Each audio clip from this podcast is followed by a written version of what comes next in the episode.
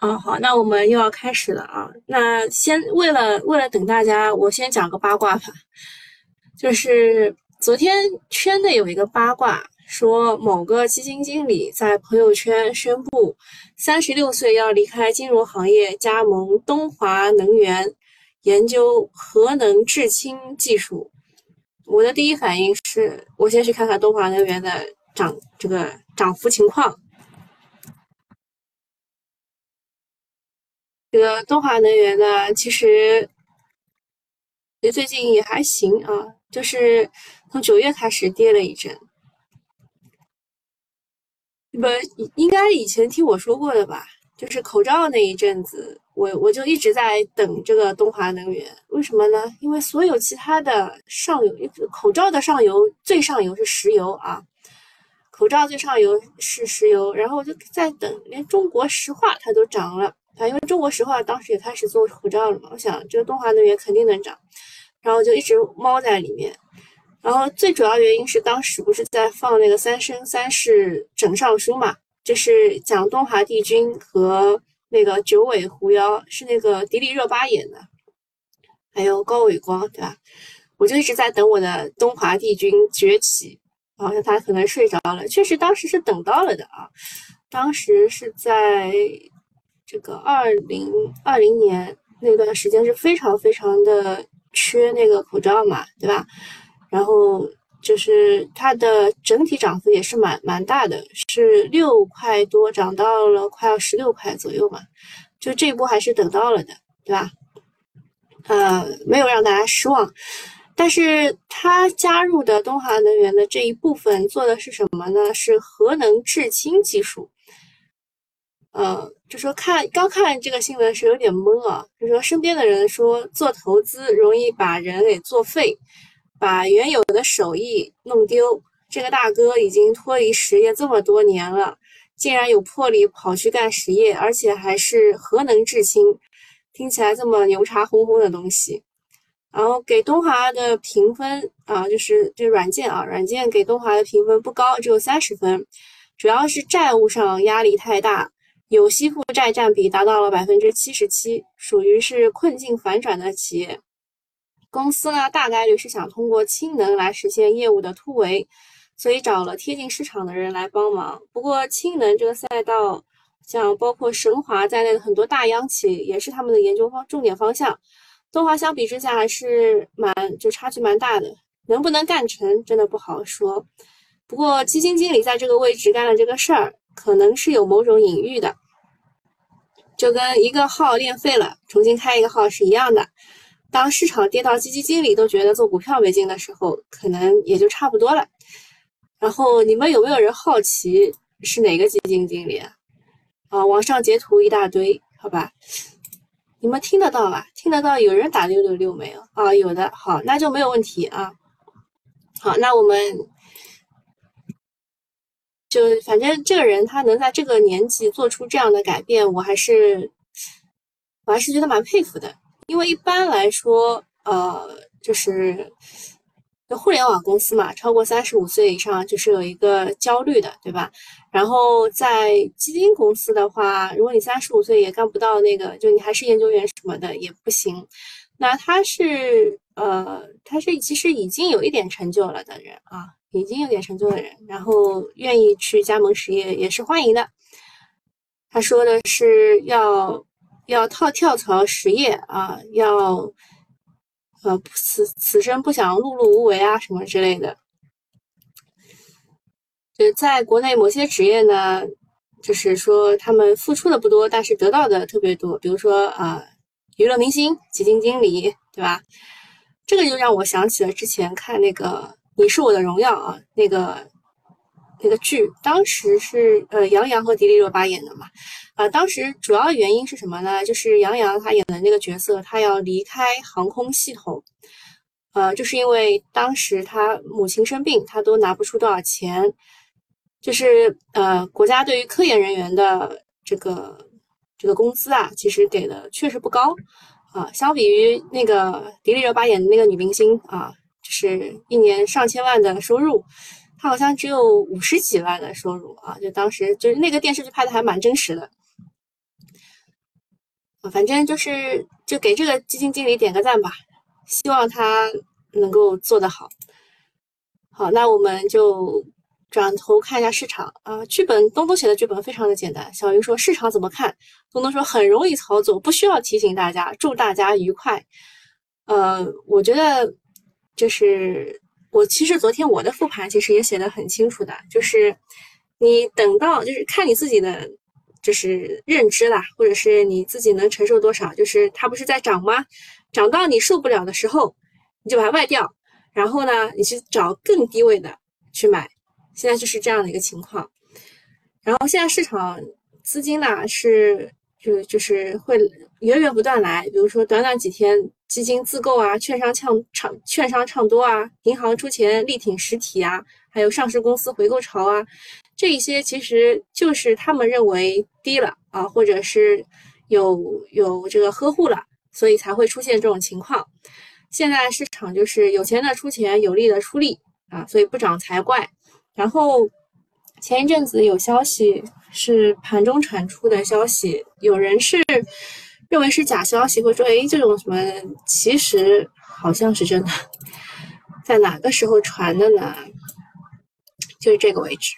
就是这一天的中午，这一天的中午出来的消息，啊，就是大大的客户啊，大的客户就是三千万以上的，你你收到会收到这个消息的，呃，说是就是当天账户一定要是净买入，这个消息就是得到了业内认识、业内人士的证实啊，但是不能再讲更多啊。呃，花哥哥说指数昨天走的不错，低开震荡走强。低开是因为美股那边不好嘛，就震荡走强，然后短期的反弹，他先看到三一五零一线。我当天反弹的时候我就说了，我先看到三一五零吧，啊，然后就是现阶段调整也不用慌，基本面的票可以扛过去，下跌空间有限。目前市场处于比较确定的底部阶段。我待会儿给你们讲基金自购啊，基金回购之后。大部分会发生什么事情？好吧，呃，底部底部是底部阶段，但见不见底不知道啊。主线热点小幅休整之后，能否在关键时刻重新引领情绪并带动指数？昨天我们也讲过了，其实游资就在搞这个信创，对吧？然后这个机构就在搞医药，这两块还是分得蛮清楚的。然后说，呃，这个情绪啊。关键时刻情绪啊，引领情绪，并且带动指数。昨天黄白线就看得很清楚嘛，是黄线在上，白线在下，所以就是呃小盘股带动的大盘股、权重股啊。反正说这个能否引领情绪和带动指数是密切要关注的。反弹行情依旧处于机会阶段，注意寻找超跌和上车节奏啊，跟我想法也是不谋而合的，就是你能够忍多久，然后你看到多少。这就是认知啦，就是现在是赚钱阶段，就拼的是认知啦。然后我们再看一下，呃，川哥好运川哥写的，呃，我很久没有列出来了，但是今天我觉得他写的跟我确实想法一致，所以我一定要跟大家讲一下。呃，我们就讲指数这一块啊，指数的话，现在遵循的是量价时空的原则。就是上证的成交量要稳在三千亿之上。昨天如果你们认真看复盘的话，昨天其实是缩量的啊，昨天是八千零三十几亿吧，呃，缩量了大概嗯五百五百多亿，啊，缩量了五百多亿。但是成交量只要稳在三千亿之上，指数就在这里稳住的概率是很大的。然后呃，指数上要注意两个点。一个就是三一五零这个压力位，你看所有的呃老股民都提示大家，三一五零是一个压力位啊，因为当时就是跌下来的时候，是很多人是在这个这个地方啊跌破，就是你看啊，当时我也在这画了一条线，就是跌破的时候呢，跌破的时候其实是有人有这个有止损盘的，而且止损盘就在这个位置有止损盘的，然后有一些人扛扛住的话，其实他们的。成本成本位在这里也是很大，就是我我之前在这是要扛扛，就是扛能不能回三，就在这个位置吧，在这个位置的时候，我在想是不是能够回三千二，但是现在就是跌跌升了以后的反弹，反而会看得更低一点，所以大家都把这个第一压力位定在了三一五零啊，所所有的就是市场市场里面待很久的人都都定了这个位置啊。第二个是呃指数不能跳空加速，这个也是我昨天在群里讲的，就是反而权重被压着的时候，呃小盘股的反弹才是比较好的，因为现在资金就这么点。啊，跷跷板效应，如果指数往上涨的话，那我们其他的地方被抽水了，对吧？那只只要这两点不出现的话，指数短期问题是不大的。啊，这个我同意，所以我就跟大家讲。然后我们讲一下这个基金回购的事儿啊，大家就做了统计嘛，有五家的基金和两家的资管开始回购。金额其实都不是特别大啊，金额都不是很大，就是有一种，嗯，做就是做做态度的那种感觉啊，表示一下自己的态度。然后基金的回购潮其实有过四有过六次，然后我看网上有一些自媒体总结是四次，其实他他跳过了几个啊，跳过了几个，呃，就给大家看一下啊。它应该是从一五年之后统计的，一五年之后一共有四次，然后在这之前一零年和一一年也有过啊，也有过。那么比较有有比较明显的这个底部底部的这个见底信号的过程的话，是一八年的十二月和二零年的二月，啊，就一八年的十二月，应该是一八年十二月是二四二四四零吧，对吧？然后二零年的二月就是疫情啊，就是这两个时间点。那以十一八年十二月为为例，在大盘见底的过程中，始终伴随着基金的自购。其实今年除了呃昨天这一波那个，就是这六家呃这七家以外呢，之前也有过两次自购潮。第一次是发生在一月二十七号。当时也是各大基金公司串通好了一样的集体发公告，然后第二次是在三月份上海疫情爆发期间，大盘从三千五杀到三千，引发了很多基金的自发的护盘。不过后来呢，遇到了美联储强势加息、俄乌冲突加剧等等幺蛾子，大盘是继续下跌的。这两次都是没能形成底部的啊，就是二一年十二月到二二年三月期间，其实就是。不断的是基金在回购的，然后对于回购这个事情也是要理性看待的，不是基金一回购它就真的见底了啊。然后显示出的是管理层对市场的呵护态度比较浓，嗯，底部会慢慢走出来啊，就是。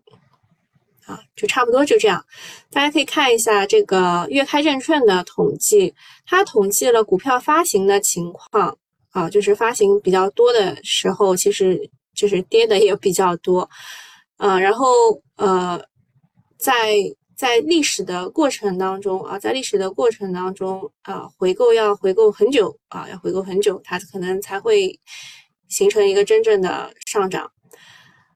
好，东方航空计划十月底恢复多条国际航线，这是它的官微这个宣布的，包括了上海曼谷、青岛、杭州、青岛、南京、昆明、东京成田、青岛、南京烟台、首尔仁川，还有青岛迪拜等航线。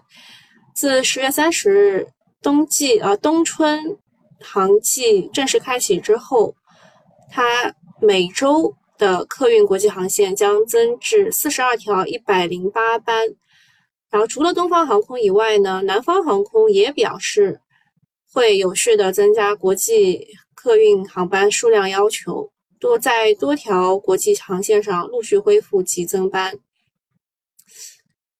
就是它这个恢复啊，就是正好是翻倍，二从目前的二十五条五十四班增到四十二条一百零八班。正好是翻倍了啊，那有点什么味道了？大家就觉得春江水暖鸭先知，肯定是个好消息。现在增加的是，你们也看到，像东京啊、首尔这种、迪拜这种、曼谷，就是东南亚、东亚方向的一个国际航班。未来可能啊，欧美的也会慢慢的增加。所以就是这个属于后疫情概念嘛，像这个呃机场啊、免税酒店、民航这种，可能是就昨天的异动是因为啊，就是特别上海机场有资金先知先觉了。上海机场其实客运量啊是有明显下降的，好像是下降了百分之四十几，但是呃，他们认为这个属于好消息。我还是老老样子，就是我自己不想出国，或者是我一点都不想，就怎么说呢？就我个人本人肉吃肉身不出国，我应该不会去买上海机场。但是上海机场确实是底部，其实已经起来翻倍了，就是有先知先觉的资金老早进去了啊。然后对于疫情呢，现在每次变化的量也许不够大，但是未来肯定会量变引起质变，就是会慢慢的会放开。好，接下来讲一下比亚迪的业绩情况。你们昨天有人看了比亚迪的业绩吗？有人去做预测吗？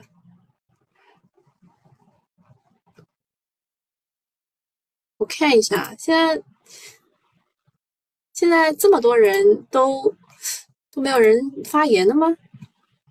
啊，比亚迪的业绩，说老实话，拿到手的时候觉得特别好。啊，这是哎，超过宁德时代了嘛？呃，它是港交所发的公告，说预计前三季度的净利润是九十亿到九十五亿。呃，为什么说它特别好呢？因为它一季度的业绩只有八亿，二季度二十七亿，三季度赚了五十五到五十九亿，就是啊，这个增速你会让你觉得哇，超赞啊！按照这个速度，今年的净利润可能达到两百亿。啊，但是我跟业内人士交流了一下，他们可能觉得不会看到这么高，大概一百六十亿左右，一百一百六到两百之间吧。那现在公司的市值是七五八八亿，呃，年化的市盈率不到四十倍啊。如果按照如果真的到两百亿的话，年化是是不到六十倍，哦，不到四十倍。那如果是一百六十亿的话，就是六十四倍左右啊。那这样的话，你们还觉得贵吗？目前看的话，比亚迪的单车净利润是超一万元，而新能源汽车的销量又遥遥领先啊。这个就是九月的数据出来是二十多万辆的时候，我就已经觉得哇，就是不敢想象啊。但是也有人提示说，这个新能源汽车可能是因为，呃，明年明年补贴可能会退坡啊，或什么事情，今年会赶工啊，反正。有人预测啊，说未来比亚迪是会是中国很赚钱的公司之一，有机会接近千亿。然后茅台都是他的小弟，你们信不信啊？只是呢，不管未来的蓝图有多好，之前新能源都是涨得太多了，现在是业绩兑现的阶段。比亚迪从高位下来已经跌了百分之三十二了，再加上巴菲特的减持预期，反弹压力会更大一些，特别是在港股的比亚迪。所以，比亚迪是否能够在今天带领新能源车涨一下？呃，不知道啊，但是跌势可能没有没有止住，这个阶段就谨慎的去接飞刀，可能还需要用时间去换空间。嗯，下一个事情是关于我们的市场的高标股的九天七板的敬业达收到了关注函，要核查是否存在涉嫌内部交易的情况。呃，他说他在最近的十个交易日当中触及了三次涨幅异动。就要去查，啊，去查，就是要要公司说说明股东及实控人是否计划对公司进行股权转让，呃，资产重组以及其他对公司有影有重大影响的事项，核查公司的董监高啊以及其直系亲属是否存在买卖公司股票的行为，是否存在内幕交易的情形。昨天是题材很疯狂，光二十厘米的就有二十家，监管层出来降温，瞄准的就是九天七百的敬业达，给了他关注函。呃，金业达昨天其实是有炸板的，因为今天如果它再涨六个点，它就会触发停牌，就会拿到妖股证嘛。呃，就是四次异动会进小黑屋啊，这个是惯例，就是他们他们都会量多重啊多重魔咒之下呢，金业达。今天不知道在里面资金会怎么选啊？就是如果要再去硬拉一个涨停的话，就拿到腰股证，先去停牌七天。那如果今天跌的话，就是有一种就是想保命的感觉，就是还想再趁着市场好的时候再玩一玩那种感觉啊。呃，对于信创和高标的妖股，嗯，这个消息算是利空，因为监管有降温的感觉。那总体影响是不大的。现在场子已经热起来了，外围市场昨天也是大涨。像很多人怕的是踏空，而不是套路啊。像我昨天写的复盘，就是场外资金觉得现在低位的股就是遍地黄金，吸引力很大啊。反正我们现在只要不要在高位接力就可以啊，就是谨慎的去接最后一棒。嗯，还有一个消息是昨天呃，我们这个。我们不是有人就是大家伙儿一一起要做那个复盘的嘛？然后复盘群的凡给我发过来说，呃，就是他昨天晚上发的，说三季度的 GDP 数据、工业、投资、消费、房地产数据都是要推迟发布，啊，主要是呃，大会是二十二号闭幕。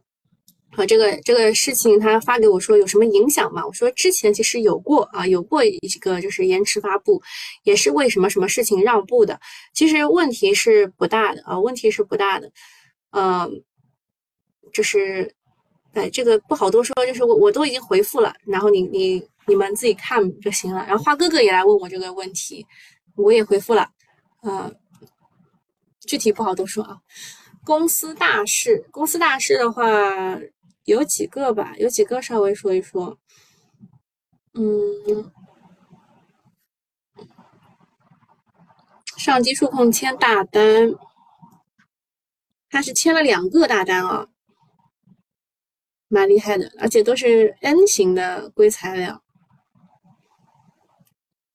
大全也是签了大单，这个全部是光伏光伏线的。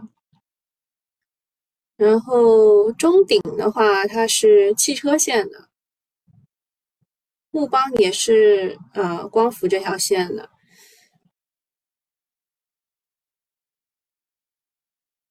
然后教育股，教育股稍微说一下吧，就是现在市场有一个因为敬业达的关系，有一个教育新基建的这个概念，你们也可以去了解一下。好，那个。免费用户就讲到这里。目前还是机床，嗯，这个机床主要还是因为，呃，这个这个要制造强国啊，制造强国这个事儿。哦，比亚迪今天业绩很好，直接高开七个多点，这个业绩确实是拿到的时候会让人眼前一亮。机构进场啊，这个。这个图一看就是机构进场的表现。还有什么要讲吗？你们有什么问题吗？啊，机床的话已经有点不行了。旅游的话刚刚讲过了，就是东航开航线嘛，就可以出国啦。啊，就是旅游、空运、机场、水水水运的话，我之前也讲过的，对吧？就是呃，ING 船呐，他们的这个运输啊，这个都都之前都点过的。汽配、汽车整车和汽车配件，看一下今天能否在比亚迪的带领之下有反弹。然后医疗的话，医疗的话还是还是有一些有一些资金是去了的，但是之前涨很好的内镜啊，然后 CT 啊、MR 这种公司，对吧？这内镜都现在是在回调的阶段啊，就之前涨太好了。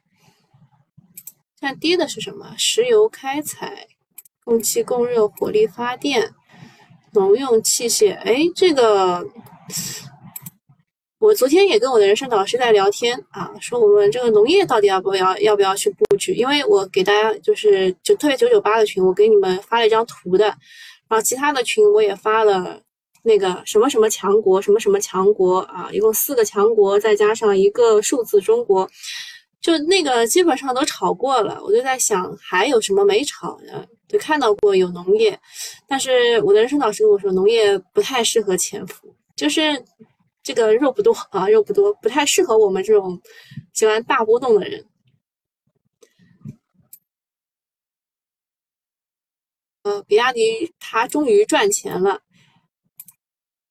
比亚迪其实，其实说老实话，比亚迪就是作为中国的骄傲吧。作为中国骄傲，其实对于汽车还是有很多好消息的，比如说宝马，对吧？把它的一条产线都放到中国来了。宝马啊，不是是是是宝马的那个 Mini Cooper 吧？Mini 的那个产线之前是在英国的吧？就比亚迪的这个这个业绩业绩预告确实是让人眼前一亮的啊。然后之前它其实有过很多好消息的，比如说它的元 Plus 长航版在泰国也上市了，对吧？啊，斯威特说是的，换过来了，英国的产线移过来了，你们你们都很了解的嘛。嗯。哦，那现在应该没啥事儿了。那免费用户就到这里了。mini 是电动的啊，知道了。索海说有点不敢拿了，有什么有什么不敢拿呀？呃，PVDF 的话，它是氟化功能的一个小小小的细分。然后我们之前有解读过的，是去年还是前年的时候讲过的，就是啊，它是用在这个动力电池里面的。啊，就是也是供需错配，嗯，好，免费用户到这里啊，拜拜。好，我们付费用户，我们继续讲一下这个这个工业母机的事情。工业母机呢，其实就是因为啊，大大讲了那句话嘛，就是制造强国，然后制造强国让大家想起的东西就是工业母机，因为工业母机之前机器人也炒过一波。啊，就是炒炒机器人的时候也顺带炒炒过的，啊，那么大家想起它就就比较比较顺理成章，而且呢，有中证报的报道说，我国主导制定的数控系统系列国标标准已经正式发布了，啊，所以就是国产化率都比较低的这些反而是很有机会的，比如说。呃，国产化率现在从高到低是这样排的：主轴啊，主轴是国产化率最高的，有浩氏机电、国际精工，然后是导轨轴承，然后再是滚珠钢、丝钢和数控系统。数控系统其实是最少的。那数控系统的话，有华中数控和。呃，德科数控啊，这两家其实我比较看好的是德科数控，但是它由于是科创板的一只股票，所以它的流动性不是特别好。它自主研制的数控系统对标的是西门子的八四零 D。那么在这个工业母机这一块呢，有宇环数控、海天精工啊，海天精工是我一直追踪的一家公司，因为它的下游客户有整车和零部件啊，就是客户下游客户好。秦川机床啊，这个市占率虽然是第一，但是它常年亏损。然后日发精机啊，就是海天精工下面我关注的就是日发精机啊，因为它在轴承模超加工及装配生产领域是市占率是第一名。啊，然后刀具的话有中钨高新和欧科艺。啊，就这些，然后还有一个是国家不是支持嘛？国家支持的话，国产的中高端的显微仪器也会有机遇，就是光学显微镜这一块。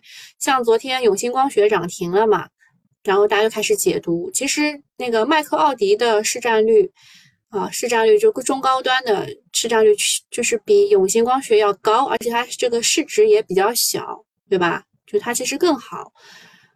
呃，其他就不点了啊。然后出台了对科学仪器的政策支持，那么电测仪器受益于高校的资本开支增加及国产的采购优先。那教育科研的教育科研占电测仪器下游约百分之二十到三十，所以昨天其实是电器仪表涨得非常的好。那么当中啊，川仪股份我们之前有讲过的是。呃，券商不是券商，就是游资游资的小作文，我应该跟你们讲过的是吧？游资小作文当时在讲这个机器人啊，机器人当中也说它有一个减速器什么的，对吧？川仪股份，然后还有凤凰光学呢，它是属于三线的，然后一直改革没成功的，对吧？然后还有什么？呃，这个天瑞仪器二十厘米涨停的，永兴光学。然后这这个其他的你们自己看啊，还有工业机器人，就是因为想到工业母机，还会联想回去工业机器人。虽然这个特斯拉和小米他们两个机器人都让大家不是很满意，对吧？但是呃，未来还是有想象空间的。那可能会有一些反弹，就是绿的斜波、艾斯顿这种。还有基础软件啊，基础软件这一块的话，就是要看和麒麟啊合作的一些，或者是啊在各大央企国企用的啊，当用的比较多的是浪潮信息和紫光股份的。好，那今天差不多我都讲完了，有什么问题没有？嗯，比亚迪有被摁哦，比亚迪好像是确实是有出货，出货迹象很很明显。比亚迪的港股看一下去，